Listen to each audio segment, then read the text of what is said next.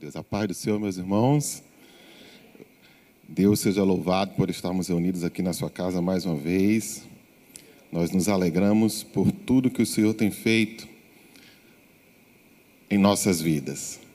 Nós queremos, inclusive, agora apresentar dois novos, duas novas membros aqui da, da igreja, duas irmãs que estão sendo oficialmente recebidas como membros da nossa igreja. A irmã Natália Bueno, fica aí pé, irmã Natália, por favor. E a irmã Vanessa Gomes. Onde está a irmã Vanessa? Estão ali. Glória a Deus. A obra de Deus está crescendo. Nossa família cresceu. Amém, irmãos?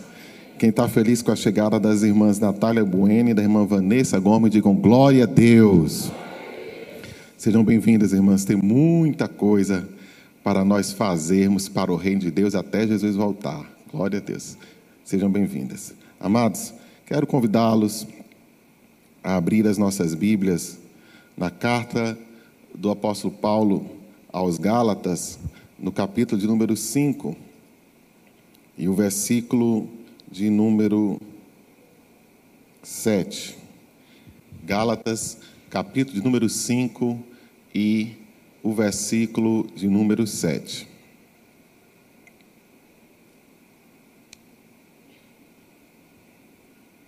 Hoje pela manhã já tivemos um culto abençoado aqui, oito horas. Agora estamos no segundo culto e logo mais à tarde estaremos novamente a igreja reunida no terceiro culto. Gálatas capítulo 5, versículo 7 diz assim: Corrieis bem. Quem vos impediu para que não obedeçais à verdade? Corrieis bem. Quem vos impediu para que não obedeçais à verdade? Agora abra sua Bíblia comigo no livro de Hebreus, capítulo 12, versículos de número 1, 2 e 3. Hebreus 12, versículos 1, 2 e 3.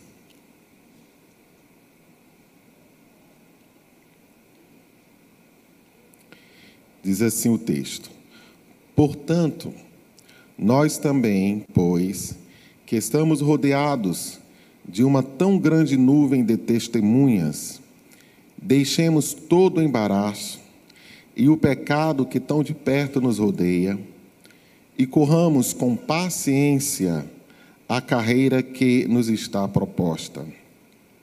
Olhando para Jesus, autor e consumador da fé, o qual, pelo gozo que lhe estava proposto, suportou a cruz, desprezando a afronta, e assentou-se à destra do trono de Deus. Considerai, pois, aquele que suportou tais contradições dos pecadores contra si mesmo para que não enfraqueçais, desfalecendo em vossos ânimos. Oremos, Pai, graças te damos pelo privilégio de te adorar, de te servir. Nós estamos aqui, Senhor, nessa manhã, mais uma vez, porque o Senhor é quem está nos sustentando, é o Senhor que está nos mantendo em pé. E nós louvamos a Ti, ó Deus, porque temos conhecido o Teu amor, temos conhecido a Tua graça, temos conhecido a tua bondade. Que a tua palavra possa ser poderosa nessa manhã. Que a tua palavra possa fluir, ó Deus, e falar com cada um de nós. Tu sabes que nós estamos precisando. Tu sabes que nós somos necessitados. Tu sabes, ó Deus, que sem ti nós não somos nada. E nós cremos, ó Deus, no teu agir. Que nós cremos que tu és onipresente. Nós cremos que tu és onipotente. Ah, Deus, aqueles que estão assistindo pela televisão, aqueles que estão assistindo pela internet, que o Senhor possa também visitar agora, para a honra e a glória do nome de Jesus. Amém. Glória a Deus. Meus irmãos, quero falar com vocês sobre a corrida da fé. Não perca o ritmo. Você pode repetir comigo? A corrida da fé. Não perca o ritmo. Amém? Um, dois, três. Glória a Deus. Meus irmãos, nós, eu estava pensando aqui nesses dias como que é, tem, sido, tem sido dias corridos, dias atribulados. Eu creio que, não somente para mim, mas eu, eu creio que a maioria compartilha comigo dessa sensação de escassez do tempo. Se antes nós achávamos que o tempo ele era curto, é uma frase que a gente costuma dizer, o tempo é curto. Com certeza agora nessa pandemia, com tantas mudanças sociais, nós temos sentido com mais frequência, com mais certeza que parece que o dia não tem mais 24 horas. O tempo tem sido insuficiente para nós fazermos tantas coisas que nós precisamos fazer. Com doenças que estão nos rondando, com problemas sociais que estão constantemente nos rondando, as medidas restritivas que os governos têm adotado de fechar alguns estabelecimentos e mais recentemente medidas que impõem restrição de tempo para nós nos locomovermos ou de uma cidade para outra ou mesmo da nossa casa para algum lugar. Nós temos agora hora para chegar em casa e por uma determinação de governo municipal, governo estadual, isso em todo o país, isso tem nos colocado uma pressão, tem colocado sobre nós uma pressão maior em relação à administração do nosso tempo, porque isso tem feito com que nós precis, é, nós necessitamos correr mais para fazer as coisas, fazer as coisas com mais velocidade, fazer as coisas com mais agilidade. É, nós precisamos rever neste primeiro ano de 2020 da pandemia, nos reorganizar melhor. Nós precisamos rever algumas das nossas prioridades, mudar as nossas rotinas, nos adaptarmos a novos momentos. Com, por exemplo, o fechamento das escolas, é, as crianças passaram a ter aula online. E foi a primeira vez que a minha filha teve que participar disso. Ela tem quatro anos, vai fazer cinco anos agora.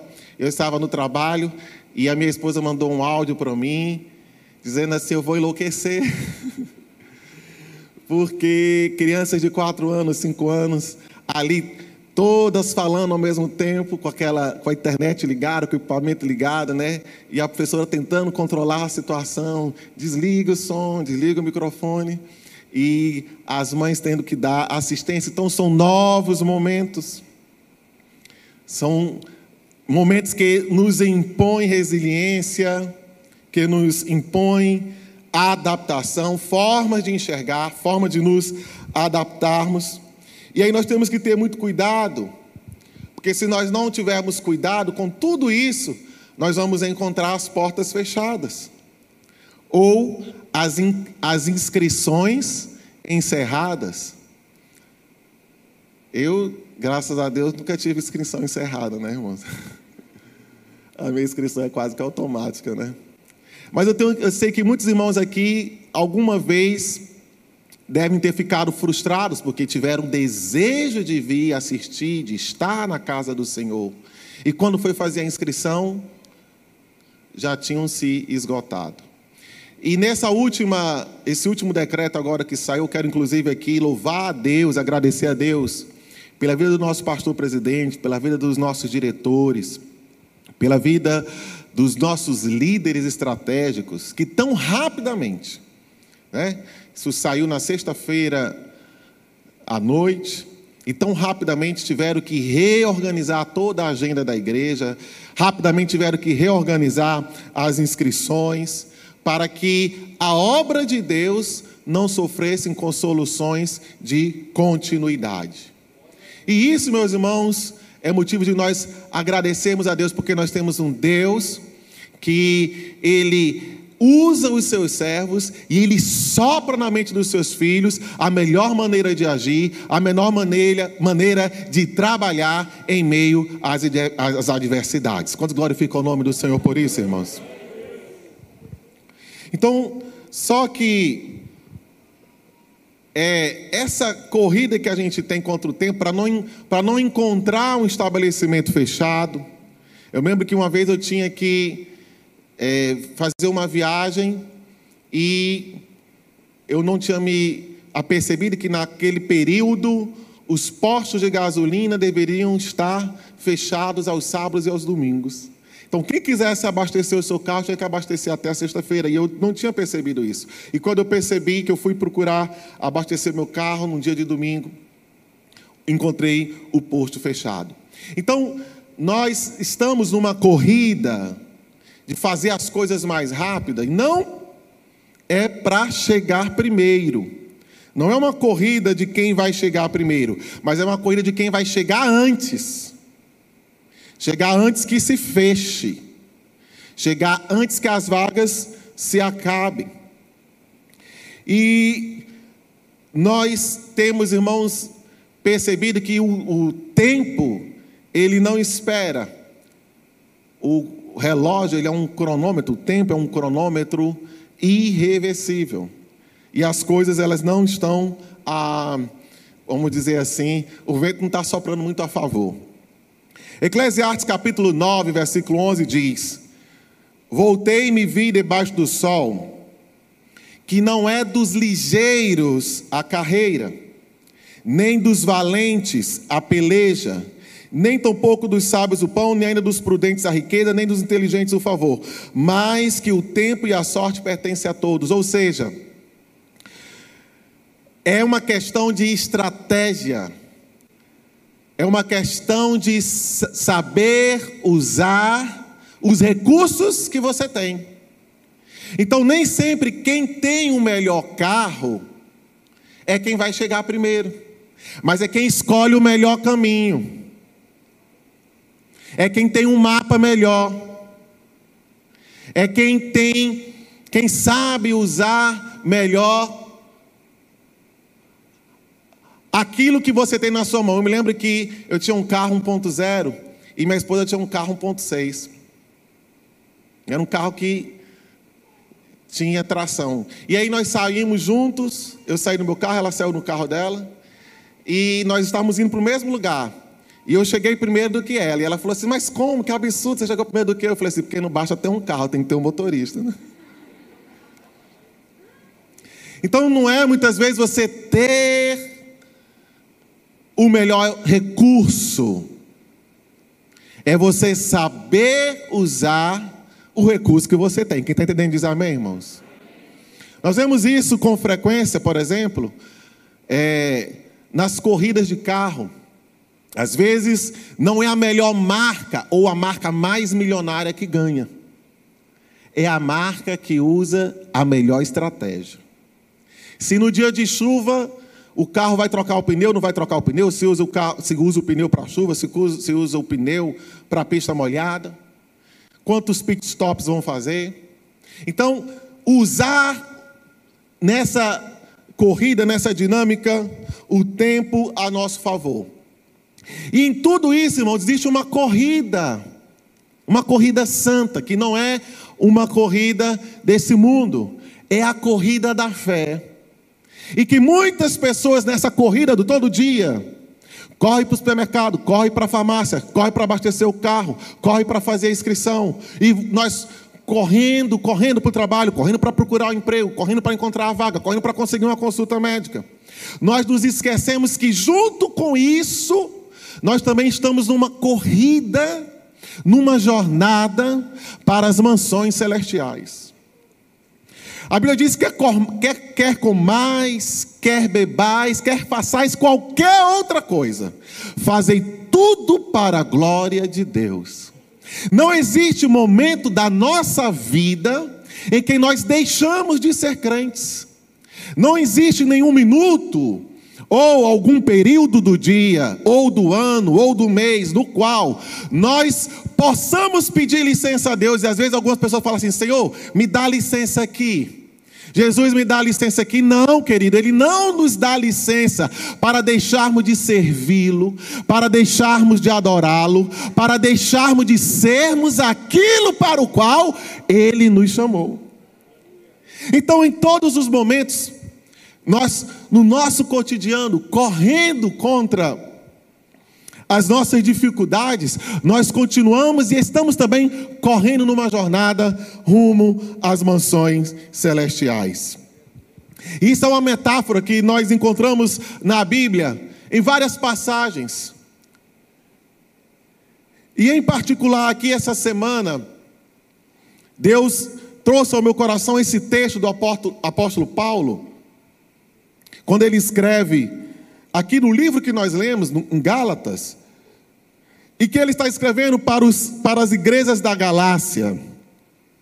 E a Galácia era uma região da Ásia Menor, onde havia algumas cidades como Icônio, Derbe, Listra, Antioquia, e outras cidades estavam ali na Galácia, e Paulo escreve essa carta para, para aquelas igrejas da Galácia, que ele, pelo poder de Jesus Cristo, levou o Evangelho na sua primeira viagem missionária. Na sua primeira viagem missionária, ele chegou ali, no meio dos gentios, pregando a palavra de Deus com poder, com autoridade, falando da graça salvadora, da graça misericordiosa de nosso Senhor e Salvador Jesus Cristo. E muitas pessoas se converteram a Deus, muitas pessoas se voltaram para Jesus. Só que havia também ali naquela região muitos judeus que haviam migrado de Israel para a Ásia. E aqueles judeus vi, vendo aqueles cidadãos ali da Galácia se converterem a Jesus, eles começaram a importunar a fé daqueles irmãos. E Paulo vai dizer o seguinte: Mas vocês vinham correndo tão bem, o ritmo de vocês estava tão bom, vocês vinham focados, vocês viam no, a, olhando para o alvo certo, a, a carreira, a corrida de vocês era adequada, era apropriada, vocês viam muito bem. E Paulo vai dizer o que que perturbou vocês. Paulo pergunta o que que tirou vocês do foco. O que que tirou vocês do ritmo? O que que você, o que que tirou vocês do caminho certo, o caminho apropriado que eu ensinei a vocês? Paulo vai dizer, meus amados irmãos, quem está com a sua Bíblia aberta, em Gálatas, no capítulo de número 1, no versículo de número 6, ele vai dizer assim: Estou maravilhado, ou estou surpreso, de que tão depressa vocês passaram daquele que vos chamou a graça de Cristo para outro evangelho. Então eles estavam correndo na direção certa, correndo no ritmo certo, e de repente eles mudaram o foco, mudaram a direção, mudaram o ritmo para uma outra proposta que não era a proposta que Cristo havia dado para eles ou que Paulo havia apresentado para eles. Então Paulo pergunta: e o que, que tirou vocês desse ritmo? Por que, que vocês que vinham correndo bem, viu no ritmo bom, na direção certa, agora de repente se apressaram para outra direção. E são exatamente as pessoas, os judeus que haviam migrado para aquela região, que não acreditavam que Cristo era suficiente para salvar. Os judeus que ainda acreditavam na força da lei, os judeus que ainda acreditavam na força do, das cerimônias. Queriam que os novos convertidos criassem acessórios para a salvação, porque Cristo na cabeça daqueles judaizantes não era suficiente, precisava de acessórios. Eles estavam querendo costurar o véu que Cristo, comprado na cruz, já tinha rompido, glória a Deus. Eles queriam criar um caminho paralelo quando a morte de Cristo abriu um novo e vivo caminho pelo qual nós temos acesso direto a Deus. E eles estavam ali, meus amados irmãos, perturbados. E eu quero aqui dizer para você aqui nessa manhã, você que está me ouvindo nessa hora, você que está em casa, Eu não sei o que especificamente, mas eu tenho certeza que tem, porque acontece comigo e acontece com qualquer um. Situações na nossa vida, e podem ser pessoas, ou podem ser coisas, podem ser momentos, que surgem para nos fazer tirar ou nos tirar dessa corrida santa, essa corrida da fé. Surgem muitas vezes pessoas, coisas, situações, momentos que servem tão somente para fazer com que nós percamos o foco, esqueçamos a direção que nós temos que seguir ou o caminho que nós devemos trilhar. E a palavra de Deus, para mim e para você aqui nessa manhã, é que nós não podemos, nesses últimos momentos da igreja aqui na terra, nós não podemos perder o ritmo da corrida da fé, da qual nós somos chamados. Nós não podemos ter distrações, nós não podemos andar perturbados ou inquietos. E a palavra de Deus, ela nos fornece o subsídio que eu preciso e que você precisa. A palavra de Deus nos fornece a orientação. Glória a Deus. Porque o corredor, quando vai correr, ele precisa de um técnico que vai orientar, que vai instruir. E muitas vezes mais de um. O corredor, o competidor, ou simplesmente aquela pessoa que precisa desenvolver alguma atividade física, precisa, vai buscar orientações técnicas para que seja bem sucedido na sua atividade. Eu quero dizer para mim e para você que a Bíblia nos dá orientações técnicas, glória a Deus para nós não perdermos o ritmo, para nós continuarmos firmes nessa corrida, glória a Deus, que não é a corrida de quem vai chegar primeiro, mas é a corrida de quem vai chegar, glória a Deus. Porque aqui na terra eu quero dizer para você: pode faltar lugar. As inscrições podem encerrarem antes, a gente pode ficar até frustrado, mas eu quero dizer que no céu tem lugar, glória a Deus. E ninguém precisa andar desesperado, achando que vai sobrar. Vai sobrar se você perder o ritmo. Vai sobrar se você perder o foco. Vai sobrar, vai sobrar se você não seguir as instruções de Deus que estão na palavra de Deus para mim e para você.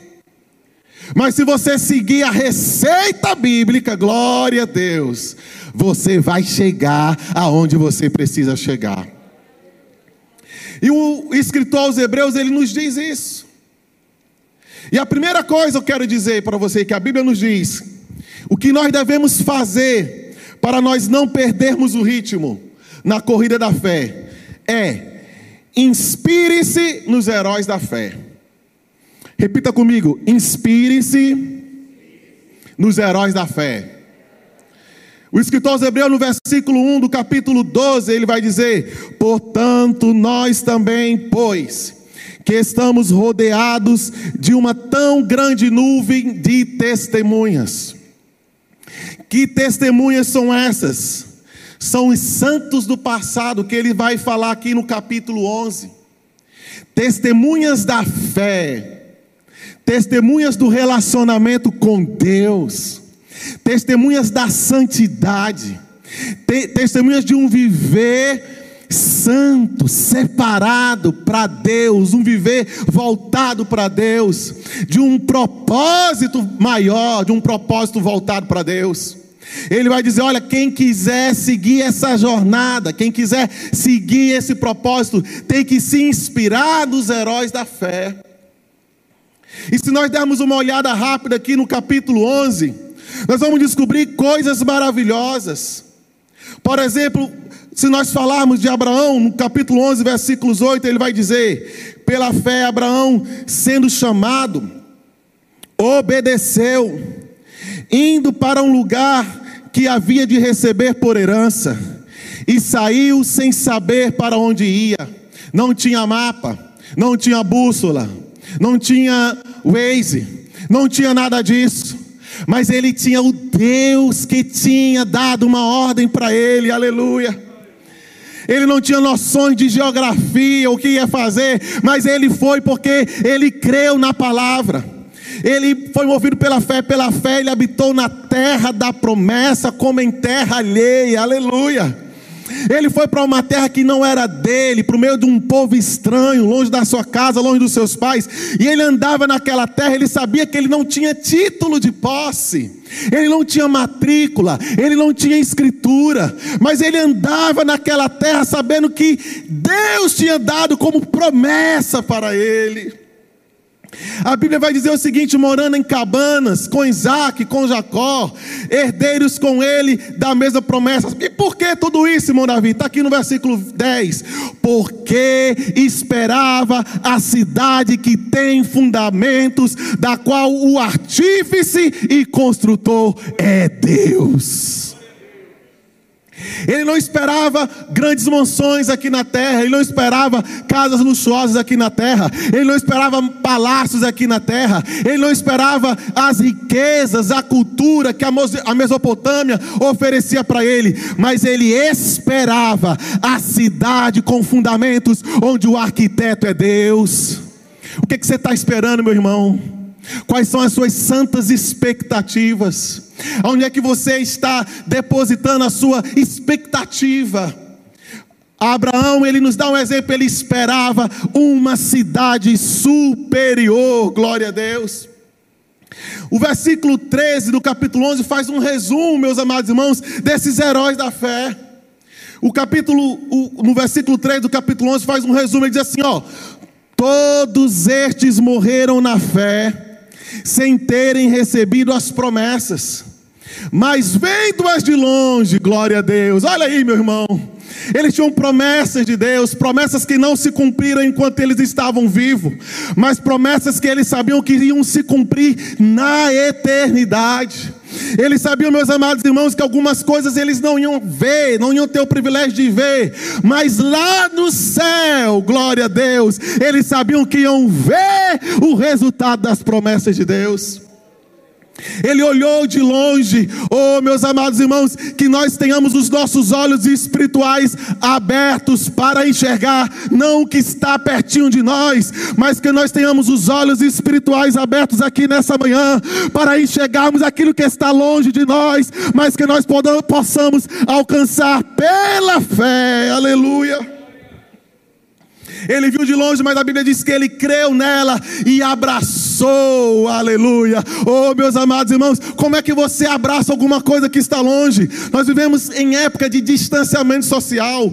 Nós temos vontade de fazer algumas coisas e nós não podemos fazer, porque a situação nos impõe algumas medidas. Mas eu quero dizer aqui nessa manhã, da autoridade em nome de Jesus, não ande por vista, ande por fé. Abrace por fé, segure por fé. Oh, o diabo veio roubar, matar e destruir, mas abrace as promessas de Deus. Não deixe que nada roube a tua esperança do Senhor. Não deixe que nada frustre as tuas expectativas do cumprimento das promessas de Deus. Abrace as promessas. Segure as promessas. Abrace as promessas, faça como esses homens, faça como Noé, faça como Enoque, faça como Abel. Noé que construiu uma arca numa época em que não tinha engenharia, não tinha arquitetura. Noé que construiu uma, uma, a arca numa época que não chovia, que não tinha tempestade, que não tinha nada, mas de longe, pela fé, ele abraçou aquele projeto, ele executou aquele projeto. Passaram-se anos, mas cumpriu-se, veio o dilúvio, a arca estava pronta e ele e a sua família foram salvas, porque ele abraçou a palavra de Deus, a promessa de Deus pela fé. Eles confessaram que eram estrangeiros e peregrinos. Olha o que diz o versículo 14: Porque os que isso dizem claramente mostram que buscam uma pátria. Todos eles, meus amados irmãos, eles tinham uma visão de mundo maior ele tinha uma visão que sublimava as, as meras expectativas do cotidiano. Todos eles claramente mostraram que buscavam uma pátria. As pessoas olhavam e diziam assim: esse aqui é diferente, esse aqui não é dos nossos. A gente peleja com ele, luta com ele, quer trazer ele para o lado de cá, mas não dá certo não. Por quê? Porque eles eram cidadãos do céu. Noé é pregoeiro da justiça. Todo mundo estava fazendo as coisas erradas, de se distanciando de Deus, longe de Deus, mas ele estava lá, firme com seu martelo, firme com seu prego, firme com as ferramentas que ele tinha, obedecendo à voz de Deus, porque ele esperava uma pátria maior. O que dizer, meus amados irmãos, de Abraão? O que dizer de, de Isaac? O que dizer, então, meus queridos, de Jacó? Era perceptível. Será que as pessoas percebem que nós não somos desse mundo? Será que as pessoas percebem que nós não somos aqui desse lugar? É fácil quem trabalha com turismo perceber um turista, uma pessoa que não é da cidade. É fácil alguém perceber quando você está recebendo alguém de fora. Porque porque as cidades têm seus hábitos, as cidades têm seus, suas rotinas, as cidades têm seus costumes, as regiões têm seus, suas peculiaridades. E as pessoas que vêm de fora, a gente percebe porque elas falam diferente, têm um sotaque diferente. As pessoas que vêm de fora se vestem diferente. As pessoas que vêm de fora não sabem se locomover. As pessoas que vêm de fora, elas não conhecem muito bem, a gente percebe tudo isso.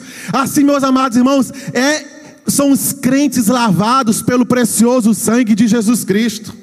Eles estão nesse mundo, estão caminhando nesse mundo, mas eles não se misturam com os valores mundanos, porque os nossos valores são eternos. Os nossos valores estão firmados em Deus. O que mais nós poderíamos dizer aqui, meus irmãos, para nos inspirar? Veja o versículo 23. Pela fé, Moisés, já nascido, foi escondido três meses por seus pais, porque viram que era um menino formoso e não temeram o mandamento do rei. Você acha que são somente os crentes que enfrentaram o desafio das leis? Você acha que somente nós, na presente atualidade, enfrentamos desafios de governantes tiranos, que não têm temor a Deus, que não têm temor à palavra de Deus, que, que procuram dificultar a proclamação do Evangelho nas mais variadas partes do globo terrestre. Nós, eu estava lendo essa semana que um estudante de Nova York, nos Estados Unidos, o berço da liberdade, o país da liberdade, um estudante ele está sendo censurado pela universidade porque ele comentou na internet que homem é homem, mulher é mulher.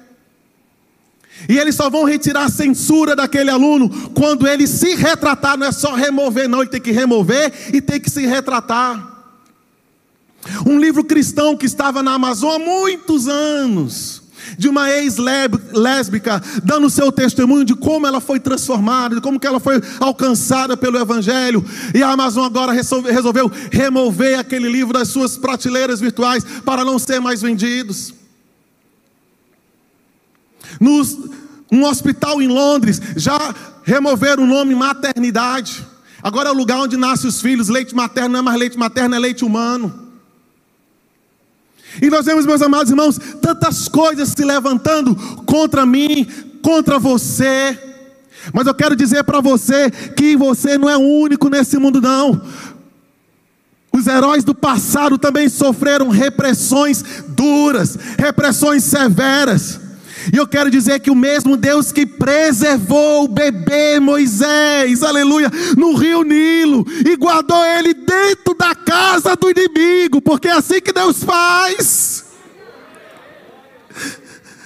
a esperança de Israel, a libertação de Israel, Deus guardou dentro da casa de Faraó, sem ele saber. É o mesmo Deus que eu sirvo, é o mesmo Deus que você serve, e é pela fé que nós não vamos parar. Glória a Deus.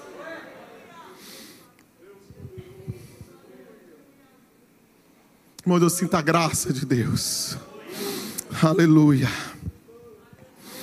Aleluia. Alguém podia ter olhado e ter dito assim: não, não dá certo, não. Mas a mãe se moveu, o pai se moveu. Não vai dar certo sim. Vamos criar um jeito aqui, vamos guardar aqui, porque era propósito de Deus. Pai, mãe, continua orando, continua clamando, continua intercedendo, continua pedindo. Você serve ao Deus de Joquebede. Você serve ao Deus de Joquebede. Se Deus proveu salvação para Moisés, Ele pode prover salvação para a tua casa, para os teus filhos e para as tuas filhas. Não temer o mandamento do rei. Repita comigo: não temer o mandamento do rei. Não vamos temer, meus irmãos, leis. Não vamos temer mudanças. Nós não vamos parar de fazer aquilo que o Senhor nos chamou para fazer. Nós não vamos recuar, nós não vamos desistir. Segunda coisa, meus amados irmãos, que nós devemos fazer para nós não perdermos o ritmo na corrida da fé é não mude o alvo. Repita comigo, não mude o alvo. O alvo é Cristo. Não tire os olhos do que é essencial. Não tire os olhos do que é importante. O autor aos Hebreus diz: olhando para Jesus, autor e consumador da nossa fé. O escritor Hebreu diz: olhando para Jesus, que é o autor, ou seja, ele é onde começa. Ele é o princípio de todas as coisas. Olhando para Jesus, o autor e consumador, ou seja, é onde ele termina. Glória a Deus.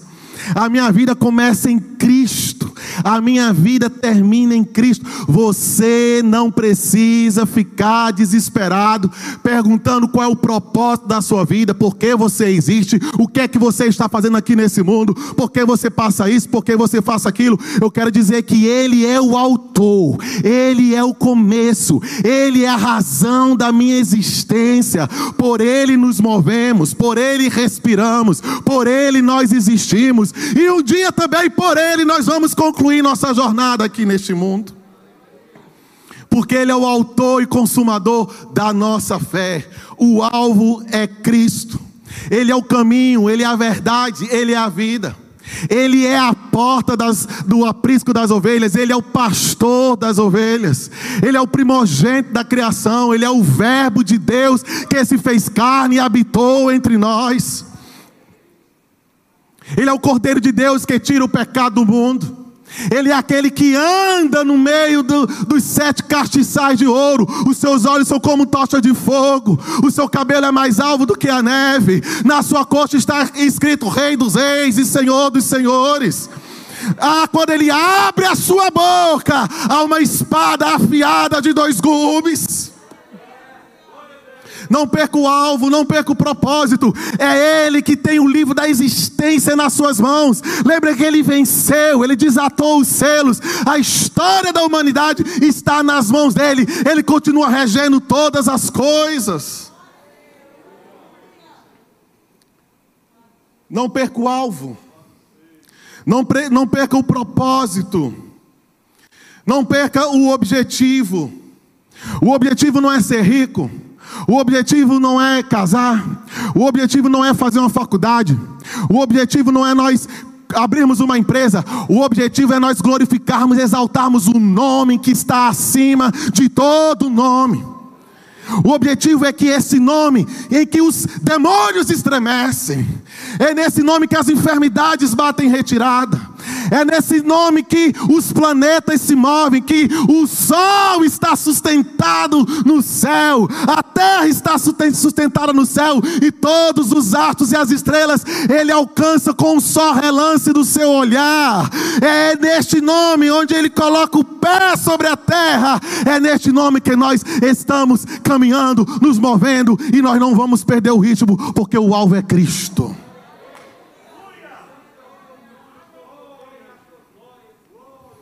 Ele é a ressurreição e a vida.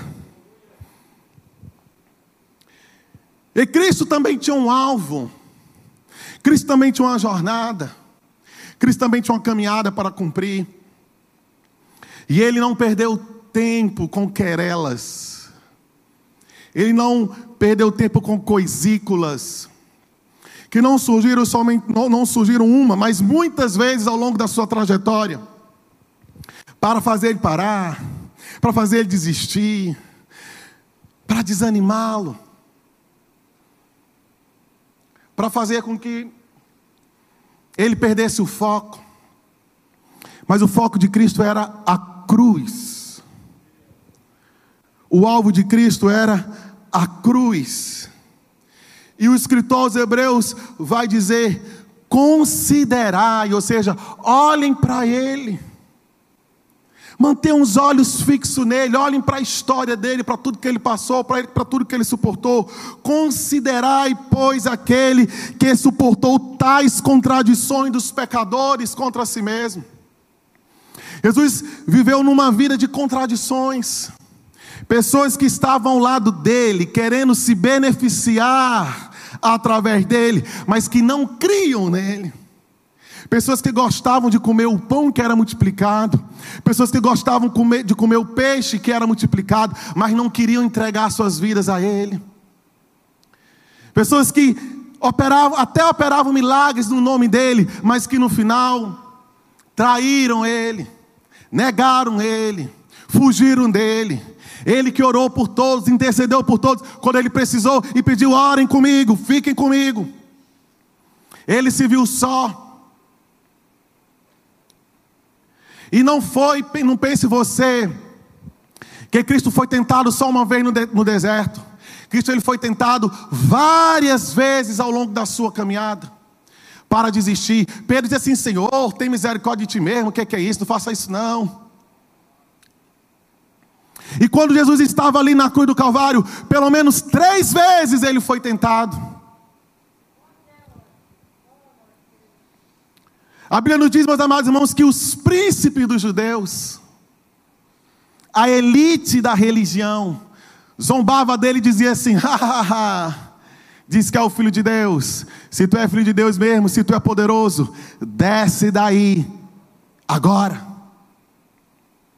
E ele sabia que ele era o filho de Deus, ele sabia que ele tinha poder de descer daquela cruz. Ele sabia que podia fazer e aceitar aquele desafio, ele sabia. A Bíblia diz que não somente a elite da religião falou isso para ele, mas também as autoridades, a lei que estava ali, a lei romana. Os soldados olharam para ele e disseram assim: Tu não diz que é filho de Deus, que, que fez tantos milagres, e não consegue descer aí da cruz? Desce da cruz e acaba esse sofrimento. A Bíblia diz também que um ladrão que estava ao lado dele olhou para ele e falou assim: Se tu és filho de Deus, salva-te a ti mesmo e a nós também.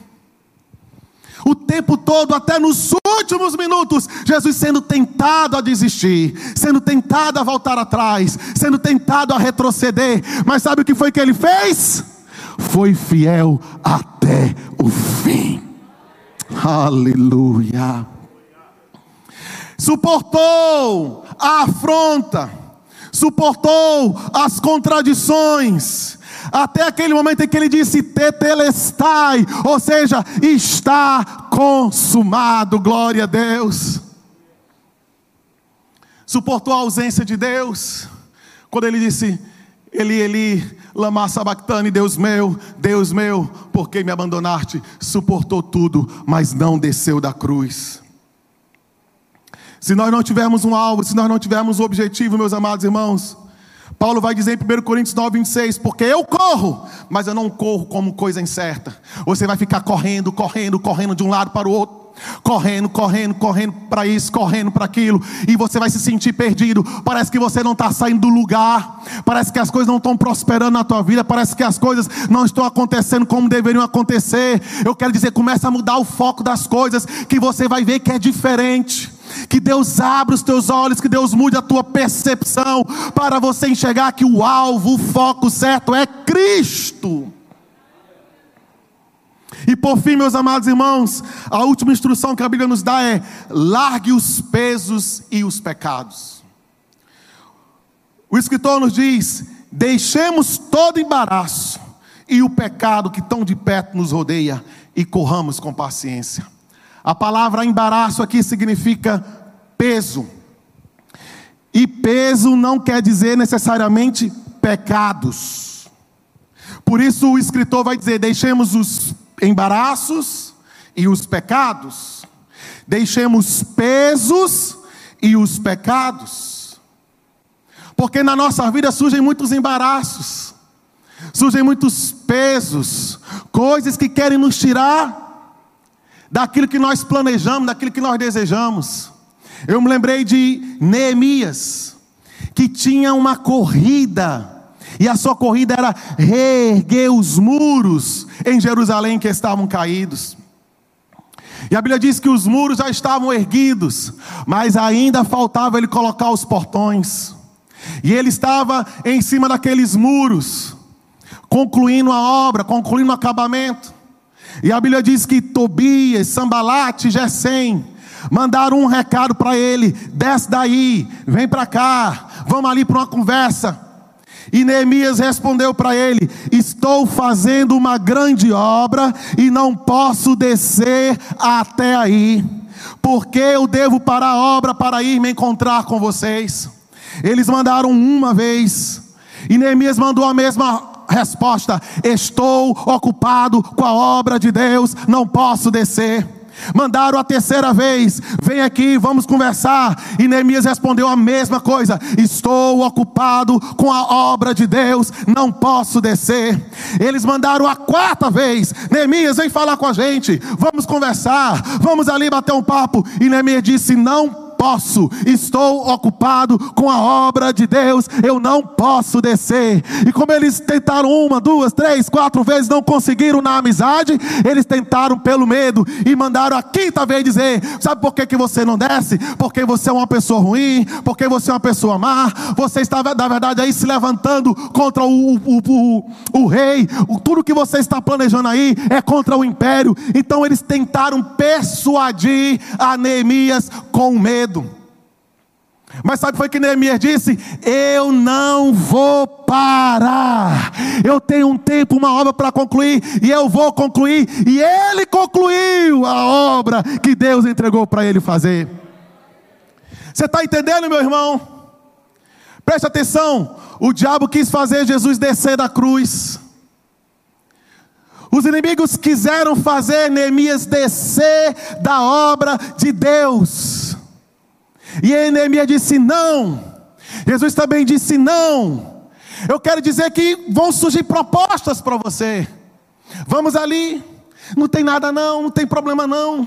Dá um tempinho aí dessa história de ser crente. Dá um tempinho aí dessa história de fazer obra de Deus.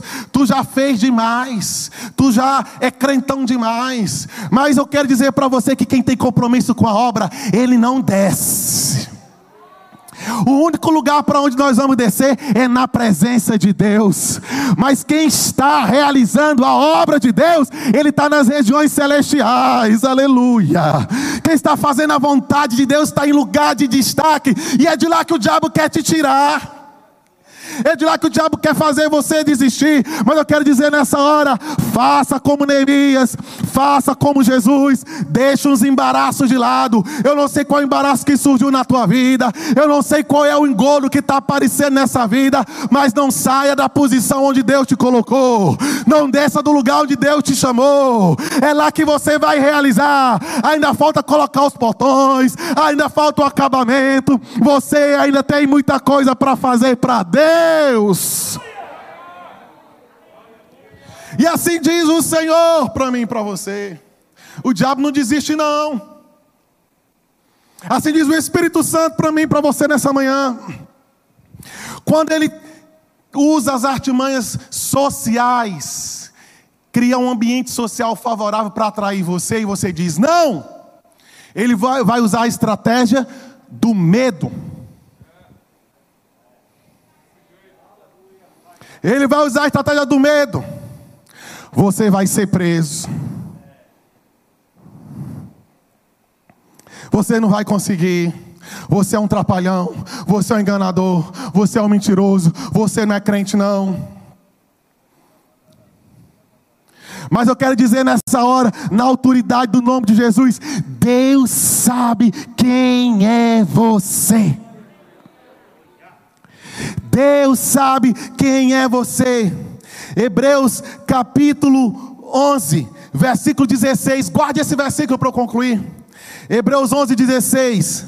Mas agora desejam uma melhor, isto é, celestial. Olha que versículo lindo, irmãos. Pelo que também Deus não se envergonha deles de ser chamado seu Deus. Oh, olha aqui, meu querido. Se você está no muro, se você está crucificado com Cristo, Deus não se envergonha de ser chamado de seu Deus. Ele não tem vergonha de você, porque Ele sabe que você está fazendo uma grande obra e você não vai arredar o pé um milímetro, porque Ele já lhes preparou uma cidade. Fica de pé em nome de Jesus. Glória a Deus.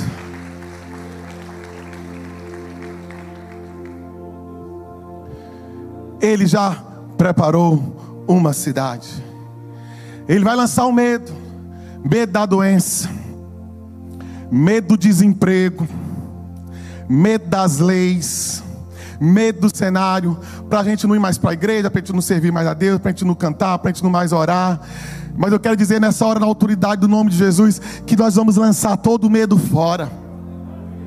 Eu quero dizer nessa manhã, na autoridade do nome de Jesus, que nós vamos lançar fora a ansiedade, lançando sobre Ele toda a ansiedade, porque Ele tem cuidado de nós. Nós vamos, na autoridade do nome de Jesus, lançar fora as amarras, os engodos, os atrapalhos que querem nos tirar do alvo, que querem nos tirar do objetivo querem toldar a nossa fé, toldar a nossa esperança, mas nós vamos declarar dessa manhã na autoridade do nome de Jesus que eles não vão conseguir. A estrada é longa, o caminho é longo, mas nós não vamos desanimar, nós não vamos desistir. Nós vamos nessa, nessa jornada, nós vamos caminhar hidratados pela palavra, porque a palavra, ela é a água que nós precisamos beber para hidratar os nossos corpos espirituais nessa jornada rumo às mansões celestiais. A palavra, ela é o calçado apropriado para nós corrermos essa corrida santa, para chegarmos nas mansões celestiais. Nós vamos lançar fora todo o peso, nós vamos lançar fora tudo aquilo, meus queridos, que nos impedem de chegar a Deus. O pecado que tão de perto nos rodeia. Vamos vestir roupas santas, roupas apropriadas. A Bíblia nos diz que lá no céu os crentes vão vestir roupas de linho finíssimo. Quando alguém tem que correr, precisa correr com roupas apropriadas, roupas leves. E a roupa do crente é linho finíssimo, porque fala da justiça dos santos, aleluia. E nós somos justos em Cristo, porque o sangue de Jesus Cristo, seu Filho, nos purificou de todo pecado. Eu quero convidar nessa manhã alguém que ouviu esta palavra e quer entregar a sua vida para Jesus. Alguém que ainda não está correndo esse caminho que eu estou correndo Alguém querendo estar correndo na mesma direção que nós estamos correndo. Já bateu em tantas, tantas portas, corre, corre, corre para um lado, para o outro. E parece que está andando em círculos. Eu quero dizer a você: saia desse círculo e venha para o caminho que é Cristo. Tem alguém para entregar sua vida para Jesus? Erga as suas mãos, que nós queremos orar por você. Ou aí na internet, coloque eu aceito Jesus como meu Salvador. Se tiver alguém aqui nessa manhã para se reconciliar com Jesus, eu também quero orar por você. Você que sofreu as tentações e cedeu e fraquejou, eu quero dizer que a inscrição ainda está aberta para o céu, glória a Deus. Eu quero dizer que a inscrição não está fechada, não. Você pode se inscrever e pedir perdão pela sua fraqueza, e Jesus vai perdoar, porque se nós confessarmos os nossos pecados, Ele é fiel e justo para nos perdoar de todo pecado, de toda injustiça. Tem alguém para se reconciliar? Não tem? Deixa eu orar por você. Não é encerrando, não. É uma oração para fortalecer a sua fé. Pai, eu te apresento a tua igreja, o teu povo, em nome de Jesus Em nome de Jesus. Em nome de Jesus, abre os olhos para que eles enxerguem, Senhor, o reino espiritual. Abre os olhos, ó Deus, para que eles enxerguem o alvo, mesmo que esteja longe. Pai, coloca agora nesses olhos espirituais a supervisão de crente que vê a longe, de longe as bênçãos que estão chegando, que vê de longe as promessas de Deus que estão cumprindo. Deus repreende agora o temor, repreende o medo, repreende a depressão, repreende, Pai amado, agora em nome de Jesus Cristo, toda mensagem do diabo, receba agora a autoridade de Deus para você pisar com coragem, receba agora a autoridade de Deus para você pisar com poder, receba agora renovo de Deus para você continuar correndo até chegar nas mansões celestiais. Que Deus em Cristo nos abençoe.